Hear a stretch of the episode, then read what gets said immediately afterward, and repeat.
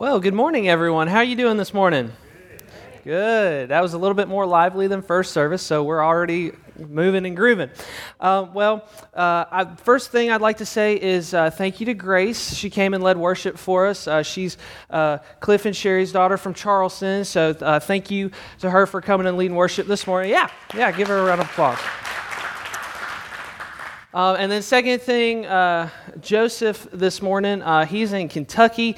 Um, some of you may know his mom is celebrating a 90th birthday here soon. And so they uh, went up to Kentucky, celebrate with their family. And so they're up there. So uh, I would just encourage you to pray for them while they're up there, their safety, and on the way back.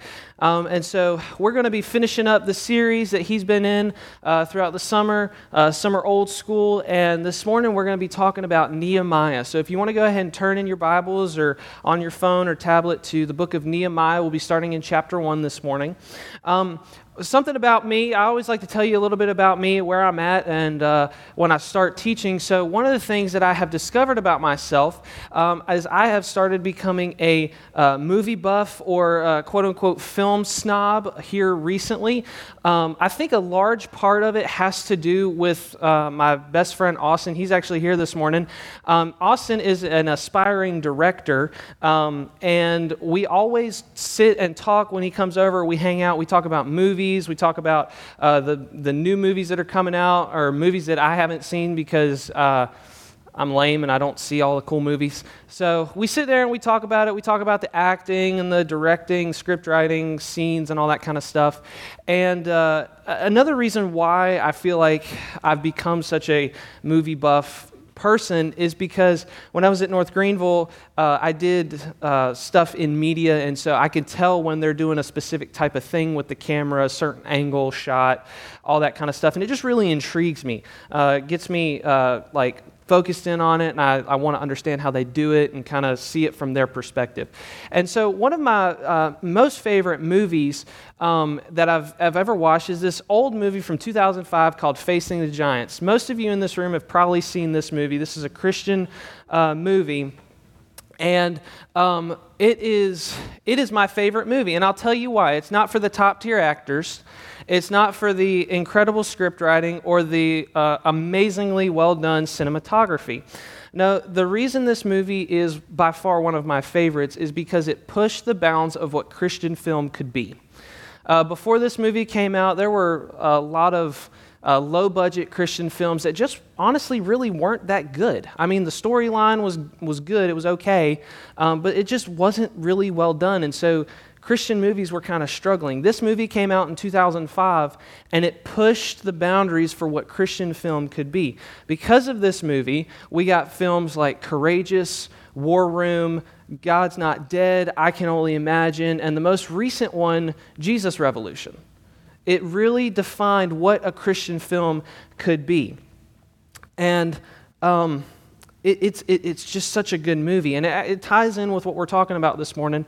Um, there is, uh, it's about a uh, Christian high school football team. Um, the coach has a, a losing record, and he redefines what the team is and what winning is in the eyes of the players as a Christian.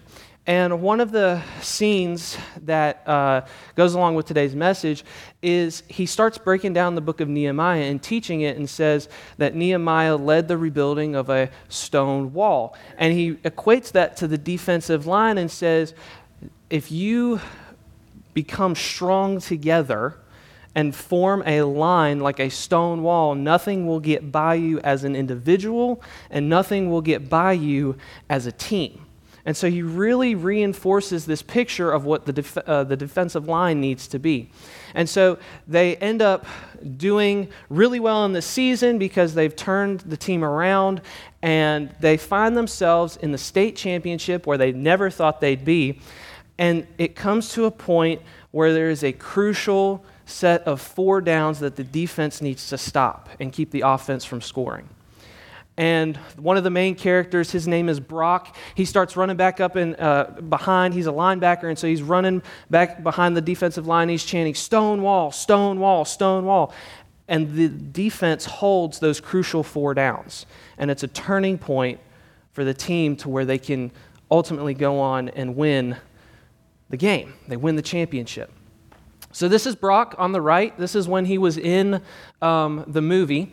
And then this is him on the left. His name uh, is Jason McLeod. He is now a youth pastor at a church in North Carolina called Life Community Church. And uh, really cool. Last year I had the opportunity to meet him.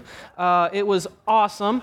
And uh, to answer your question, this picture is not photoshopped. I did not use AI. This is a real picture, okay? I got asked that after first service. Is this actually real? I was like, yes. Um, I got to meet a famous guy, okay? This is awesome.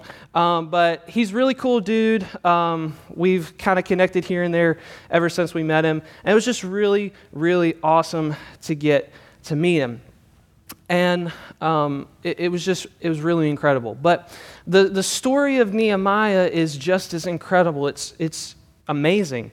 It's the impossible getting done. And so we're going to talk about nehemiah and the impossible getting done. But before we can do that we have to understand the backstory of where we're at in scripture. So uh, where we are is um, in a time uh, about 500 BC, and we are at a point where the kingdom of Israel has split. There are now two kingdoms. And so, what we can see here is that uh, there's the northern kingdom of Israel and the southern kingdom of Judah. And what happens is now that the kingdom is divided, this allows for attack from outside forces. Now, if we know anything about the Israelites, all throughout the Old Testament, you read they follow God, and then they come across something that is more appealing to them, and they follow that, and then God sends a prophet, and the prophet kind of tells them, hey, you need to get back right with God, or there's going to be destruction, and they come back for a little bit, and then they fall off again. And this is a reoccurring cycle that happens throughout the Old Testament with the nation of Israel. And the same message is true through every prophet get back right with God, or there will be destruction that comes, judgment that comes. And we're at a point in the story where God sends his judgment. And we see this in 2 Kings chapters 24 through 25. We don't have uh, time this morning to read all of 2 Kings chapter 24 and 25, but we'll read a little bit. This comes from chapter 24 in the very beginning. It says, During Jehoiakim's reign, King Nebuchadnezzar of Babylon attacked. Jehoiakim became his vassal for three years, and then he turned and rebelled against him. The Lord sent Chaldean, Aramean, Moabite, and Ammonite raiders against Jehoiakim he sent, the, he sent them against Judah to destroy it, according to the word of the Lord he had spoken through his servants, the prophets.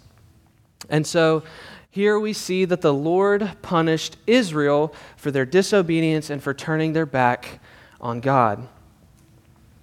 And so, after this attack on uh, the, the southern kingdom of Judah, uh, Jerusalem is destroyed, it's left in ruins, and the Babylonian Empire takes the children of Israel into captivity. And if that were the end of the story, it would be an incredibly sad ending. Because we all know that God is gracious, God is merciful, He's loving. And this, if this was the end, this is not gracious, this is not loving, and this is not merciful. And so, if this were the end, it'd be incredibly, incredibly sad. However, it's not the end of the story. What we see is that 50 years after the attack, the initial attack of Babylon against Jerusalem, uh, the Babylonian Empire now is uh, under the rule and dominion of the Persian Empire. So, one great kingdom attacks and sets up its kingdom, and then just like that, it's conquered by some other empire. And where we find ourselves in the story is 50 years later, after the initial attack of Jerusalem, we see this guy named Zerubbabel. That's a really fun name to say, Zerubbabel. Um, and Zerubbabel gets uh, permission from the king to lead a group of people back to Jerusalem to rebuild the temple. In the initial attack of Babylon, the, the, the, whole city was decimated. The, the temple was destroyed, and the city was left in ruin. But Zerubbabel leads a group of people back to Jerusalem to rebuild the temple. And this fulfills a promise made by God in Jeremiah chapter 29. Now, most of us are pretty uh, familiar with Jeremiah chapter 29, verse 11. Uh, some of you might even say that it's your life verse. Uh, the version you may have memorized is For I know the plans I have for you, declares the Lord, plans uh, to prosper you, to give you a future and a hope. And while this is true, it's a great verse. If we look at it in context of where it falls in the story, it actually holds a lot more weight. Let's look at Jeremiah 29, verses 10 through 11. It says, For this is what the Lord says When 70 years for Babylon are complete, I will attend to you and will confirm my promise concerning you to restore you to this place. Verse 11 For I know the plans I have for you. This is the Lord's declaration plans for your well being, not for disaster, to give you a future and a hope. And so, what we see here is through God talking to the people, he, basically what he's saying is listen, I know that this seems like nothing good is going to come from this. You're in a bad place right now, and it seems like there is no good, nowhere to turn, but that's not the case. I know that when I pull you through this, you're going to be better and you're going to be stronger than you were before. And it's really encouraging because this is God talking to the Israelites, his chosen people who are held in captivity, who can't see the future and can't see a way out of where they are currently. And if God says that about his people then, then we know 100% for certain that he says that about us today. He knows what's best for us, and he's going to give us the exact same thing that he promised to his children. And so, after Zerubbabel leads this group of Israelites back to rebuild the temple, there enters another guy onto the scene 60 years later named Ezra. And Ezra also gets permission from the king. This is a different king at the time, but he gets permission from the king to go back to Israel and when uh, Ezra gets back to uh, Jerusalem, he reteaches the first five books of the Old Testament, what's known as the Torah or the Law, the Pentateuch. He reteaches that to the Israelites, helps them relearn what they, what they went through as a history of their people, and that God was through everything that they went through. And then after he teaches that, he goes back and starts rebuilding the community, revitalizing it, restoring it to what it was before the destruction. And then enters Nehemiah into the story. And Nehemiah, we see, goes back and rebuilds the walls of Jerusalem. So we, we see the rebuilding of the temple, we see the rebuilding of the community, and now we're going to see the rebuilding of the wall. And so, uh, as we're focusing on that, we're going to start in chapter 1, verses 1 through 3. And this is how the book of Nehemiah opens up. It gets right into it. It doesn't pause, it doesn't introduce who Nehemiah is until the end of chapter 1. It just goes straight into the story. And so Nehemiah chapter 1, verses 1 through 3 says this During the month of Chislev, in the 20th year, when I was in the fortress city of Susa, Hanani, one of my brothers, arrived with men from Judah. And I questioned them about Jerusalem and the Jewish remnant that had survived the exile. So Nehemiah is just casually hanging out. And his brother comes to him and he's like, Hey, what's, what's going on? How are things in Jerusalem? And his brother is distraught and saddened. And this is what he says in response The remnant in the province who survived the exile are in great trouble and disgrace. Jerusalem's wall has been broken down, and its gates have been burned. And, you know, we kind of read that and we're like, okay, the walls have been destroyed, gates have been destroyed. Okay, cool. And we don't really feel the, the emotion that is actually in the story. And I want, us to th- I want us to think about this for a second because walls create structure, they create uh, safety in, in the time of this story. And so there was this American uh, psychologist by the name of Dr. Maslow, and he came up with this little pyramid thing. It's called Maslow's Hierarchy of Needs. And this is what it looks like. And it has three different tiers you have your basic needs, your psychological needs, and your self fulfillment needs. And I want to focus on the first two layers of this pyramid your basic needs. The first one is your food, water, warmth, and rest. So Dr. Maslow is saying this is what every human, the very most basic, minimalist thing a human needs. I'd say he's pretty right because when I get hungry, I get cranky. I get hangry. When I get tired, I get grouchy. I need a nap. So, all of these things that he says that every human needs, it's pretty true. We all need food, water, warmth, and rest.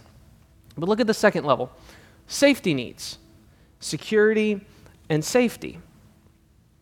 Security and safety. So I want you to think about it this way. Almost all of us in this room have some sort of safety feature in our home, whether that be a uh, lock on your door, a security system. Some of you may have um, other means of security in your home, but we all have a way that when we go to bed at night, we have some sort of uh, sense of safety because we lock something or turn something on that keeps everything out. But I want you to think of it this way I want you to think of if none of that existed. You come home from work, there's no uh, security system, there's no knob or lock on your door, there's no door at all. Okay, I want you to think about that. You come home, you walk directly into your house. Would you be able to sleep at night knowing that there is nothing keeping out the rest of the world from your house? Absolutely not. It's a very unnerving and unsettling feeling. You wouldn't be able to sit on your couch without constantly looking over your shoulder, making sure there's nobody else. You would feel very weird if somebody just walked into your house that you had no idea who they were because you didn't have a door and a lock keeping people out. That's the way that the people of Israel felt. The wall of Jerusalem kept out the rest of the world. It kept out uh, the neighboring nations, it kept out raiders and plunderers from the city. It was their security feature. It was what made them feel safe, and they didn't have it. And so, because of this wall being destroyed, they felt disgraced and shameful. They had no way of keeping anything else out. But what we see through Nehemiah is that God had a plan and God had someone to execute that plan. And so we're going to look at Nehemiah's task. He had an impossible task ahead of him to rebuild the wall of Jerusalem. And so, with any construction project, for those of you who work construction or know how construction works, there are certain steps. You build the foundation of the house first before you build the roof. You don't build a roof if there's no foundation. Doesn't make sense. You have certain steps that you follow, and in this case, there are steps, and we're going to look at those. So, the first step to rebuilding is recognizing the brokenness. And so in Nehemiah chapter 1, verses 3 through 4, this is after his encounter with his brother. He said, They said to me, The remnant and the province who survived the exile are in great trouble and disgrace. Jerusalem's wall has been broken down and its gates have been burned with fire. When I heard these words, I sat down and wept. I mourned for a number of days, fasting and praying before the God of the heavens.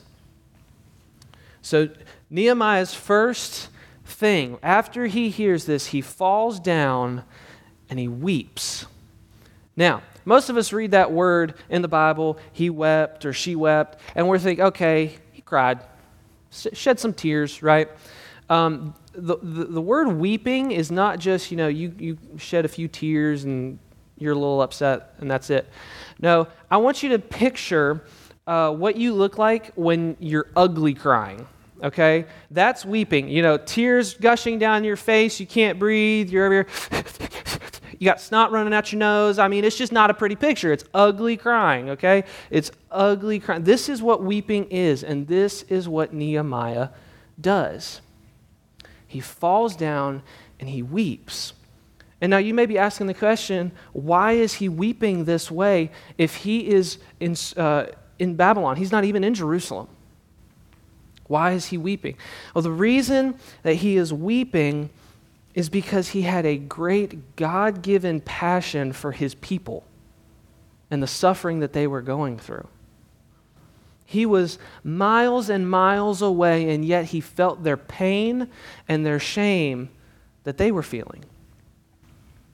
You see, even uh, as followers of Christ, at some point in our life, we have to deal with uh, uncertainty, lack of accomplishment, and other things that make us feel that we have no walls or structure in our life. We've all been in that boat, we've all been in that place. And this is where Nehemiah finds himself. And so, just as Nehemiah is burdened about his people and the brokenness that they are, are going through, that should move us to feel a sense of brokenness for the state of the world that we live in. We're constantly seeing the brokenness of a fallen world, and the question is are we being moved just as much as Nehemiah was moved? We should be moved by the brokenness around us spiritually, emotionally, and physically. And you see, it's very important in this case to understand and acknowledge that rebuilding starts with an honest assessment of our lives and desire for restoration. Not only did he fall and did he weep, but the second thing that he did, the second step, is to pray and seek God's guidance. In verses uh, 6 through 7, he says, I confess the sins we have committed against you. Both I and my father's family have sinned. We have acted corruptly toward you and have not kept the commands, statutes, and ordinances you gave your servant Moses. So Nehemiah is crying and he's pouring out his heart and he's confessing all his sins, not only his sins, his father's sins, his father's before him sins. And he goes on and on and on. And the rest of chapter 1, before you get to chapter 2, is a prayer an earnest and honest, heartfelt pouring out prayer, asking for forgiveness and seeking God's guidance. This was his immediate response was to turn to God in prayer. You see, the thing about prayer is it gives you perspective and it gives you clarity. It gives us an opportunity to be assured that we are moving by the power of the Holy Spirit and not by our own desires. You see, for most of us, when something doesn't go our way, we try to fix it right then, right there. And most of the time, we can't fix it on our own. There's no way we ever could. We have to rely on God's help to fix it.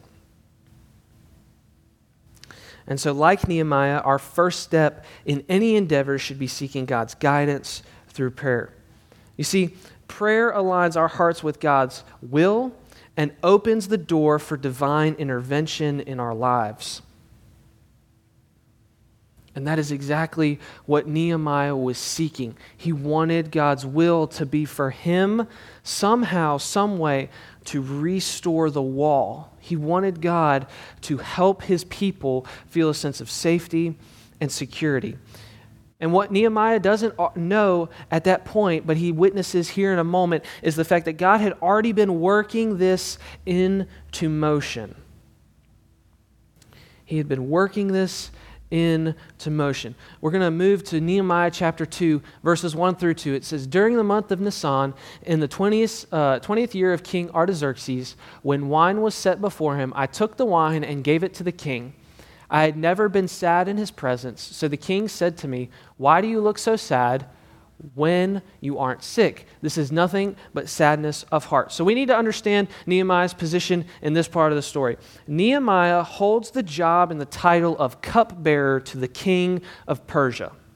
This is a really big responsibility. You want to know why? It was the cupbearer's job to make sure that the food and the drink had not been poisoned. Okay? Kings, they were kind of uh, a little nervous about always uh, being on the lookout for somebody trying to kill them. And so they established people in their court and in their presence that would make sure that they wouldn't die. So Nehemiah found himself in the position of cupbearer. That is not a job I want to do. I don't want to taste somebody's food and drink to make sure that it's not poisoned because there will un- uh, inevitably come a day when it is poisoned and then that's my end. He died tasting the king's food. That's not a really cool way to go out. Uh, I, I would not want to go out that way.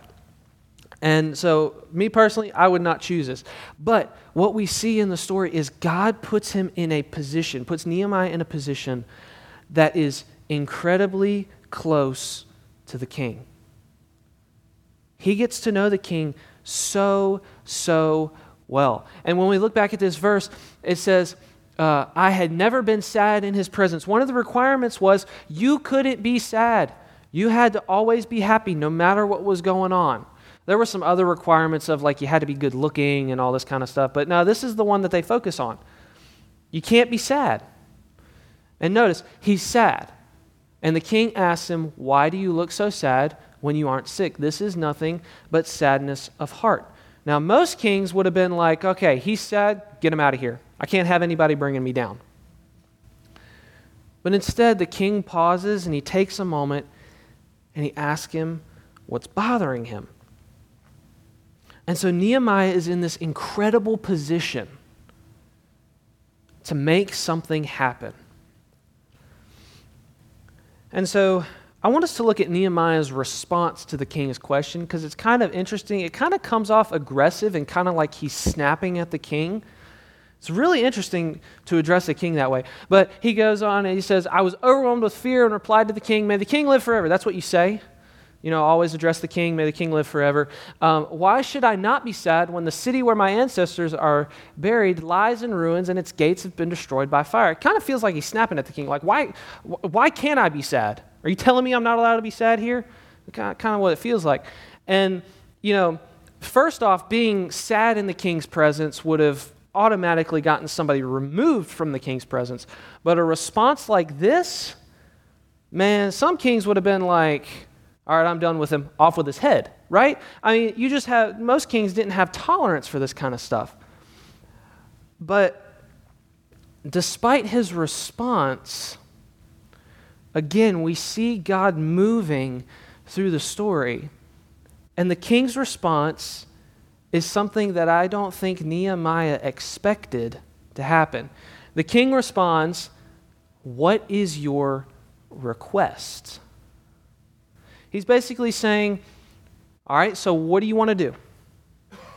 You're coming to me with this. What do you want to do? And I really believe that in this instance, Nehemiah is shocked because in his response to the king, he kind of starts backpedaling a little bit. He kind of starts taking a step back and kind of examining things.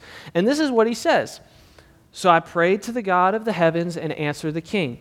If it pleases the king, that's the first thing he says. He's not snapping. He's like, okay, I'm going to take a step back it pleases the king, and if your servant has found favor with you, send me to Judah and to the city where my ancestors are buried, so that I may rebuild it. And what's really incredible is we've already seen that God is moving and has changed the king's heart, but he moves it even further to the point of where the king says, Go. But he also gives Nehemiah an armed escort back to Jerusalem. And then, on top of the armed escort, he allows him to take Israelites that had been in captivity back to the city.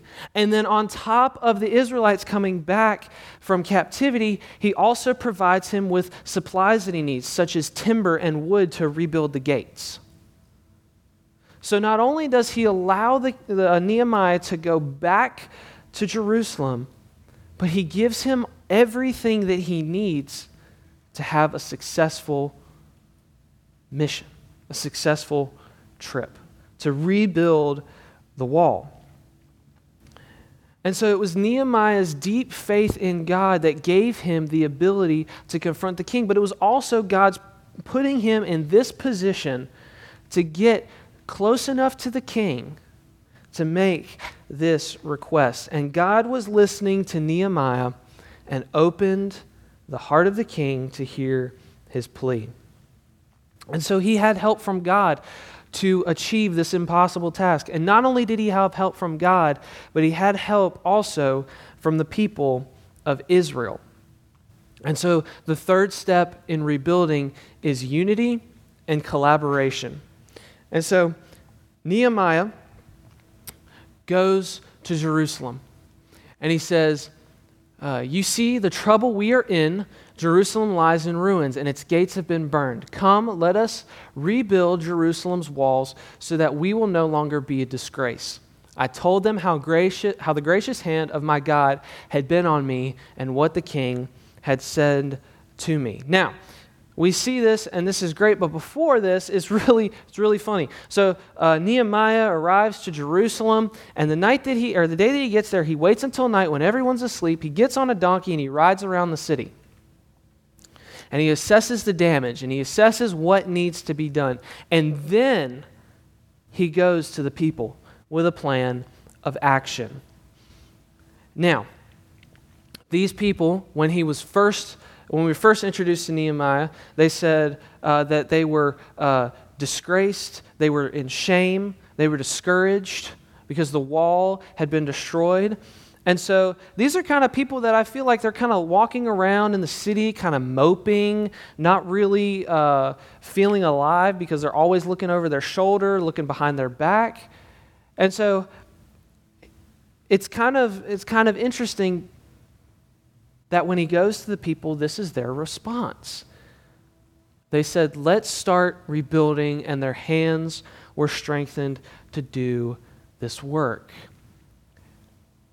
And it's just so incredible. People who had been sad and discouraged suddenly muster up the strength, find their motivation to rebuild the wall.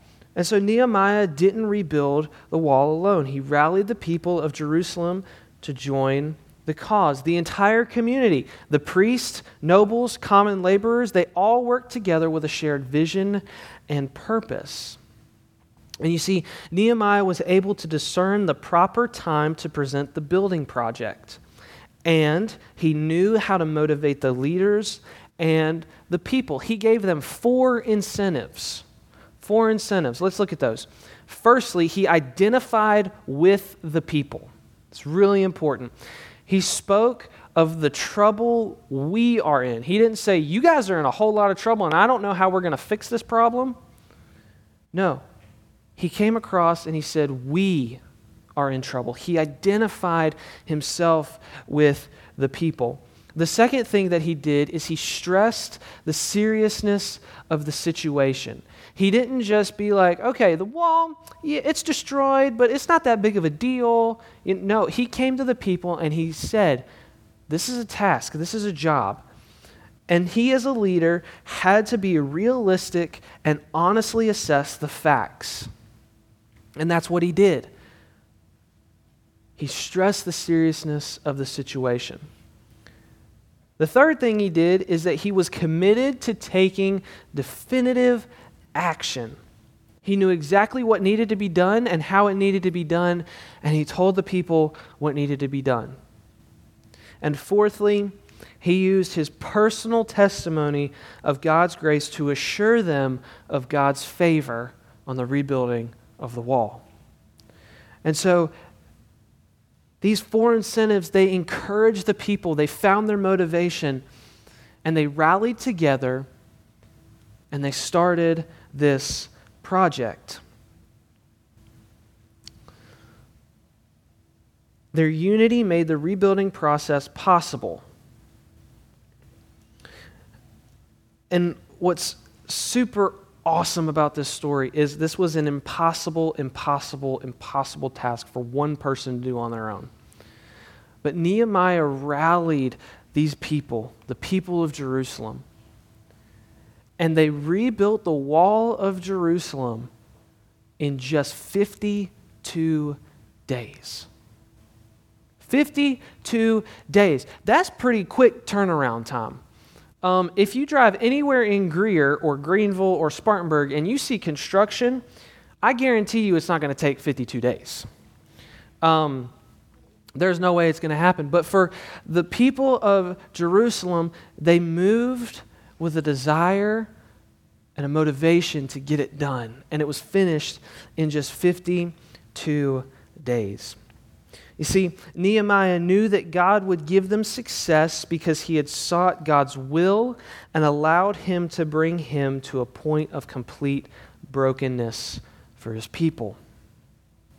And you see, what's awesome and so incredible is that God uses ordinary people to do extraordinary things.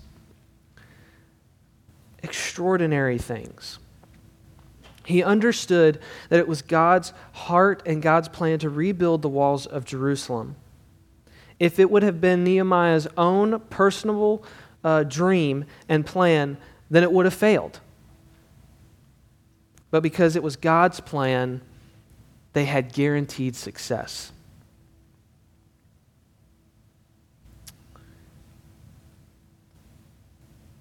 The question that we have to ask ourselves at this point in the story is will we be obedient to God and accomplish what He desires for our life? Because you see, if you read on to the end of Nehemiah, it's a pretty anticlimactic ending, which means it doesn't end the way you think it would. You had three great leaders come through. You had Zerubbabel, Ezra, and Nehemiah, and they did all incredible things in God's name for God and for the people of, of Jerusalem. But when you read to the end of Nehemiah, it ends in a way that just feels wrong. Zerubbabel came and he established and rebuilt the temple just the way that it had been built the first time. But the first time the temple had been built under Solomon, they had a dedication ceremony. And during that ceremony, the Spirit of God fell and descended into the temple and filled the temple. And you knew, and the Israelites ex- experienced and witnessed the Spirit of God in the temple. But when you come to Zerubbabel and the rebuilding of the temple, and they dedicate it, Spirit of God doesn't fall this time. When Ezra comes and teaches the, the law and what you're supposed to do, Nehemiah, after, after he's finished the wall and they've, they've finished their celebrations and everything, he goes around the city and he sees people breaking the law. He sees people working on the Sabbath and doing things that they're not supposed to. And so, what all this leads to is God ushering the next phase. What he's saying to the people is, You have rebuilt these things and you have redone these things, but the thing that has not changed at all is your heart. You recognize the destruction of the temple, you recognize the destruction of your community, and you recognize the destruction of your wall, but you haven't recognized the brokenness that lies inside of you, your heart. And then what God ushers in next is the coming of Christ. Psalm 139, 23 through 24 says this Search me, God, and know my heart. Test me and know my concerns. See if there is any offensive way in me. Lead me in the everlasting way. You see, just like back then with the Israelites in Jerusalem and rebuilding the city walls, they had somebody to come and lead them and lead the construction efforts and had a plan to fix the brokenness. We have somebody now that comes into our lives and can fix our brokenness. The brokenness that God was alluding to in saying that your heart hasn't changed. And so, Jesus, we have to understand that Jesus is our builder. Jesus is our fixer. Jesus is our restorer. But there are a few things that we need to see first. First, just like Nehemiah realized that the walls were broken, we must realize what is broken in our lives. Then and only then will Jesus be able to help fix the brokenness that lies within us. Secondly, we must pray and ask Him for help in fixing the brokenness in our lives.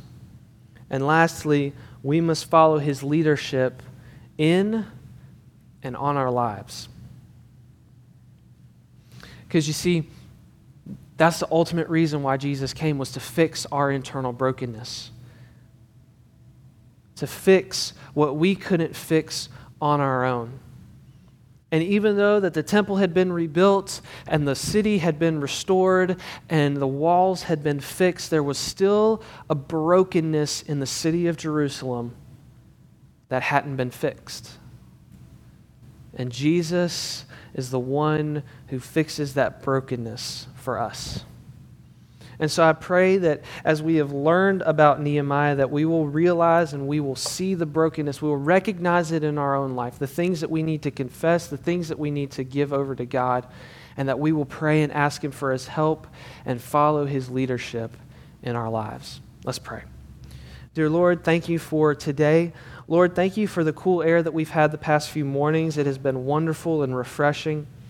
God, I pray and thank you that uh, Nehemiah paints such a picture that we can look to and realize that there are steps in rebuilding the brokenness in our lives and that we need to look to you to fix that brokenness. So I pray that as we go this week, you will identify those problems in our lives and we will be able to recognize the things that need to be fixed and that we will rely on you to fix them. It's in your name I pray. Amen.